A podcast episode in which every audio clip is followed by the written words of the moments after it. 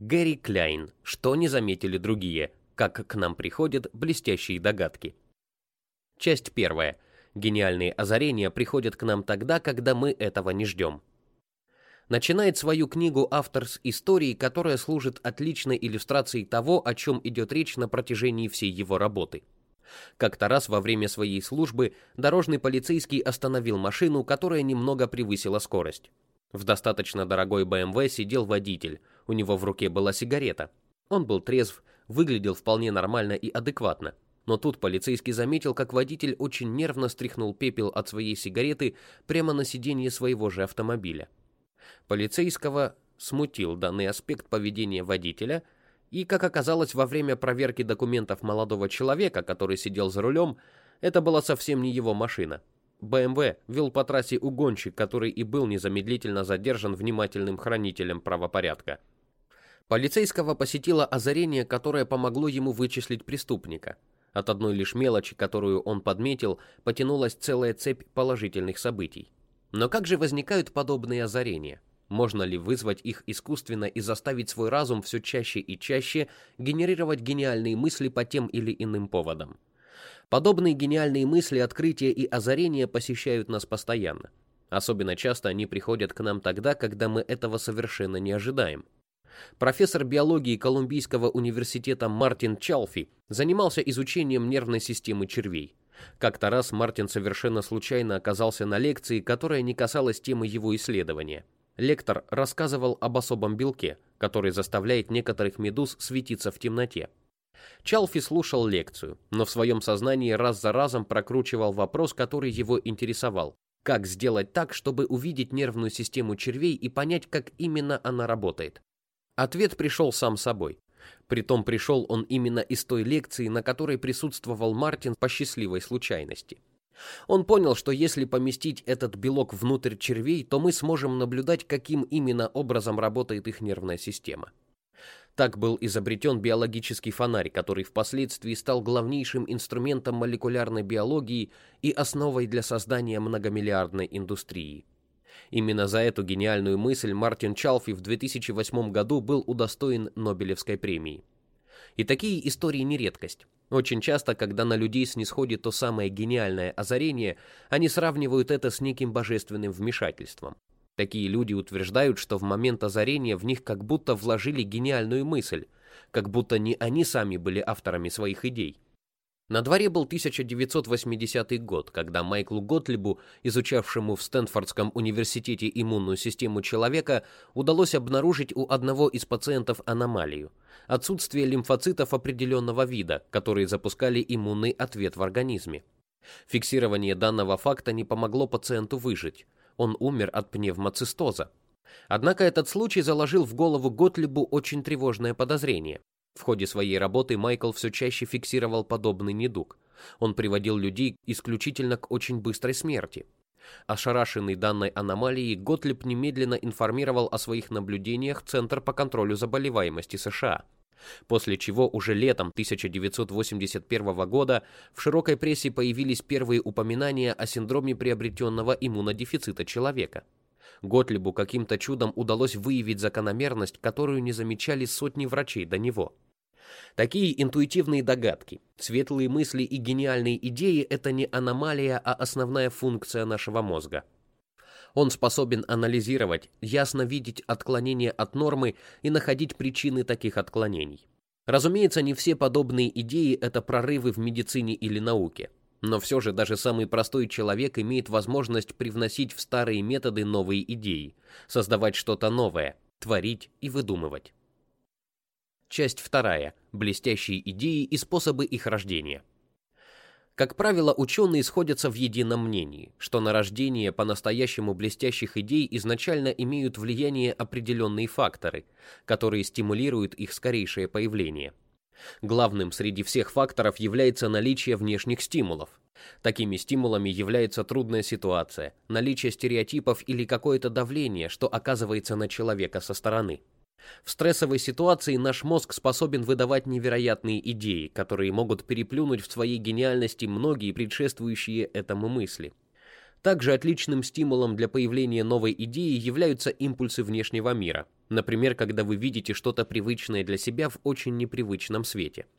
Старые связи нейронов редко активизируются, при этом тот самый новый свет начинает в этот же момент образовывать новое понимание, новые нейронные связи. При единовременном образовании новых и активации старых связей одна система накладывается на другую, и старые вопросы могут обрести новые варианты решения. Еще лучше появление новых идей стимулирует активная деятельность в какой-то иной смежной сфере. Появление новых идей и спонтанных догадок оказывает очень сильное влияние на мир человека, в особенности тогда, когда идеи затрагивают его коренные убеждения. После осознания и принятия такие идеи навсегда меняют мировосприятие, и человек уже не является прежним собой. Такие озарения очень сильно влияют на образ мыслей так как вы выходите на новый до этого момента недоступный вам уровень решения проблемы. Также это меняет ваше поведение, ведь теперь, раз вы знаете больше, вы будете действовать иначе. Очень сильное влияние оказывается на мировосприятие и устремление. Человек чувствует конец своего поиска, круг замыкается, и человек может ставить перед собой более сложные новые цели. Именно из-за этого очень часто во время своего озарения люди ощущают эфемерное божественное вмешательство. Они просто не могут описать никак иначе переход на другой уровень своего же сознания. Данное переживание было бы схоже, например, с переживаниями слепого от самого своего рождения человека, которому современные познания в медицине помогли бы вернуть зрение. Постепенно возвращающиеся цвета и формы могли бы поразить его до глубины души, ведь до этого он не видел абсолютно ничего подобного, хотя от природы зачатки этой способности к визуальному восприятию мира были заложены в нем.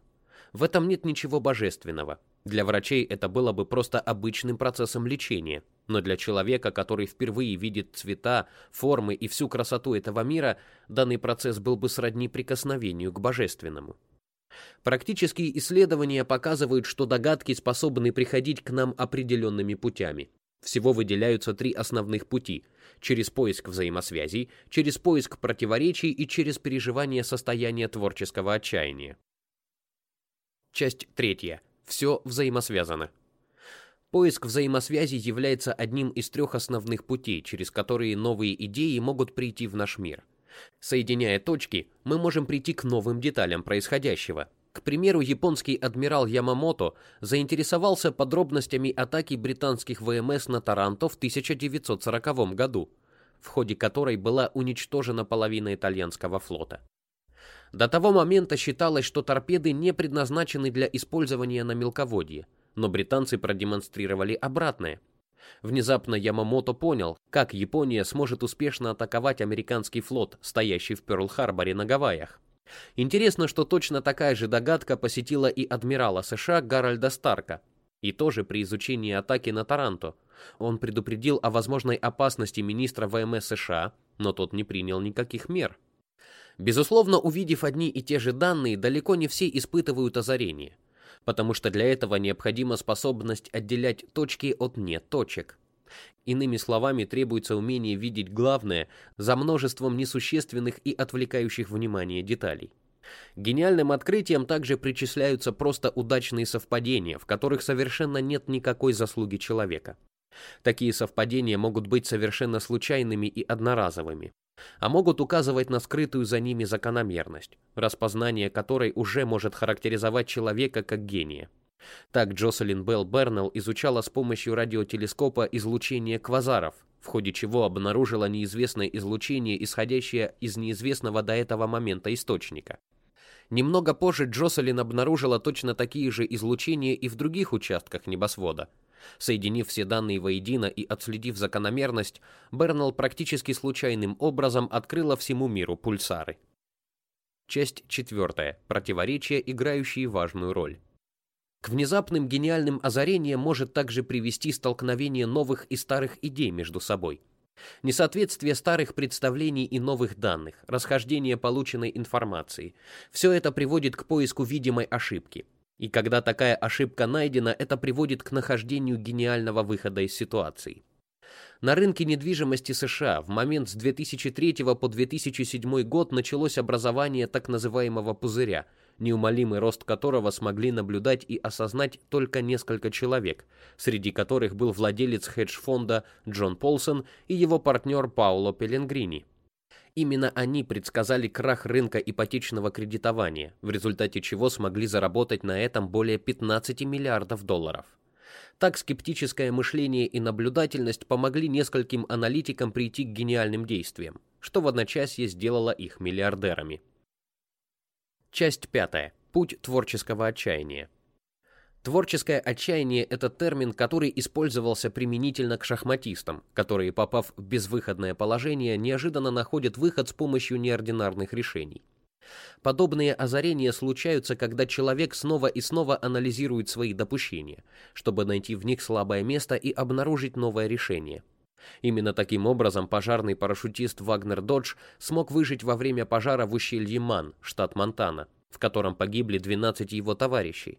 Когда стена огня стремительно двинулась вверх по горе, Вагнер понял, что убежать от нее невозможно. И тут его осенило. Он зажег встречный огонь, который лишил пожар топлива. Это и спасло ему жизнь. Часть шестая. Как именно можно выбраться из тупика?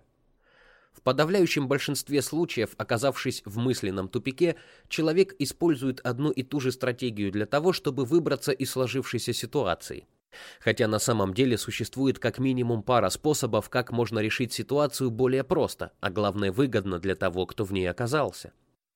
Все три пути, о которых упоминалось выше, используют один из трех подходов.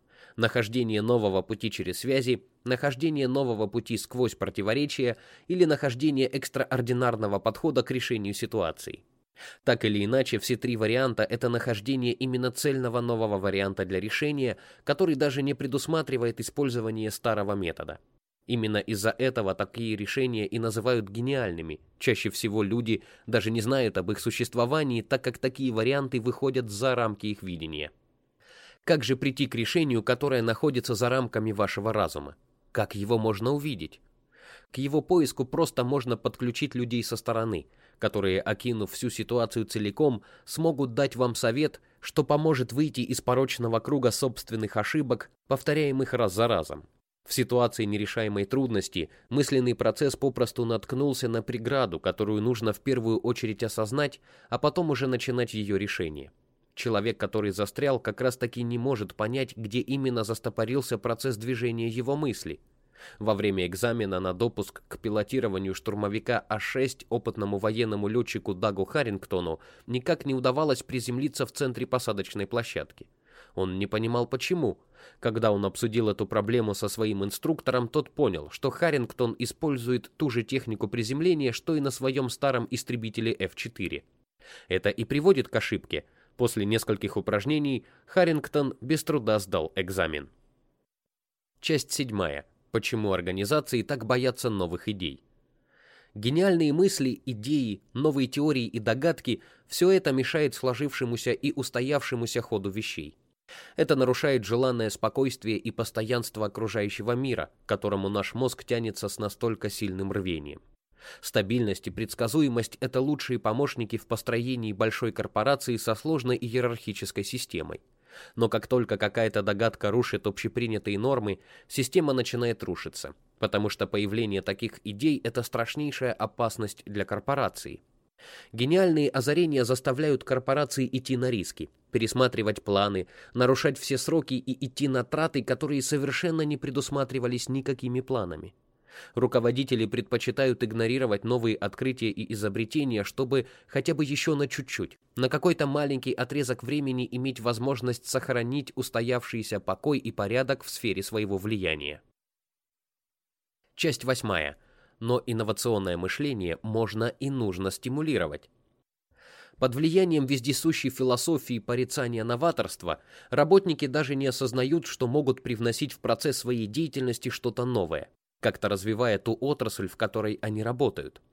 Очень часто, даже имея какую-то мысль на уме, работник не идет с ней к начальству, так как знает, что за подобное посягательство на покой его только осудят, а идею посчитают глупой. Данной философии также потворствует увеличение проверок, введение норм и стандартов качества, а также постоянная погоня за сроками, указанными в графиках работы – Здесь уже нет места новым идеям и свежим веяниям, которые, возможно, только улучшили бы процесс и легкость производства, увеличив его выгодность. Здесь есть место только однородности, серости и унылому следованию за общепринятыми правилами. И именно из-за этих факторов повысить в работниках способности к генерации новых идей очень нелегко. Этому препятствует верхушка управления, которая порицает подобные подходы. Если же мы хотим стимулировать генерацию новых идей, нужно снижать контроль и уровень ограничений в свободе действий рабочих, тем самым повышая комфорт условий их работы и стимулируя творческий процесс. Поощрение инноваций со стороны управляющей верхушки и распространение информации о новых методах среди всего рабочего коллектива – это также очень хороший метод, который можно применить для стимуляции и генерации гениальных решений. Гениальные решения, инновации и появление новых идей – это не фантастика, а объективная реальность, доступная всем и каждому. Единственный, кто влияет на появление таких идей, это сами люди, которые либо принимают и помогают их появлению, либо занимаются закрепощением умов новаторов, которые в огромном количестве живут среди нас. Однажды кто-то из древних людей изобрел первое колесо, и очень вряд ли тогда кто-то из окружения того самого новатора понимал, насколько это открытие будет важно для всей эволюции человеческой цивилизации.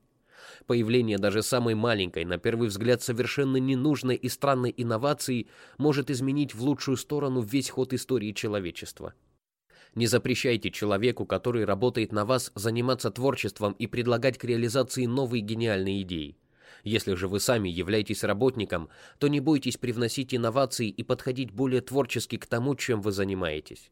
Вне зависимости от своей роли в этом мире, будьте открыты для новшеств, и если каждый из нас примет такую же позицию, счастливое футуристическое будущее придет в нашу жизнь гораздо раньше, чем все мы думаем.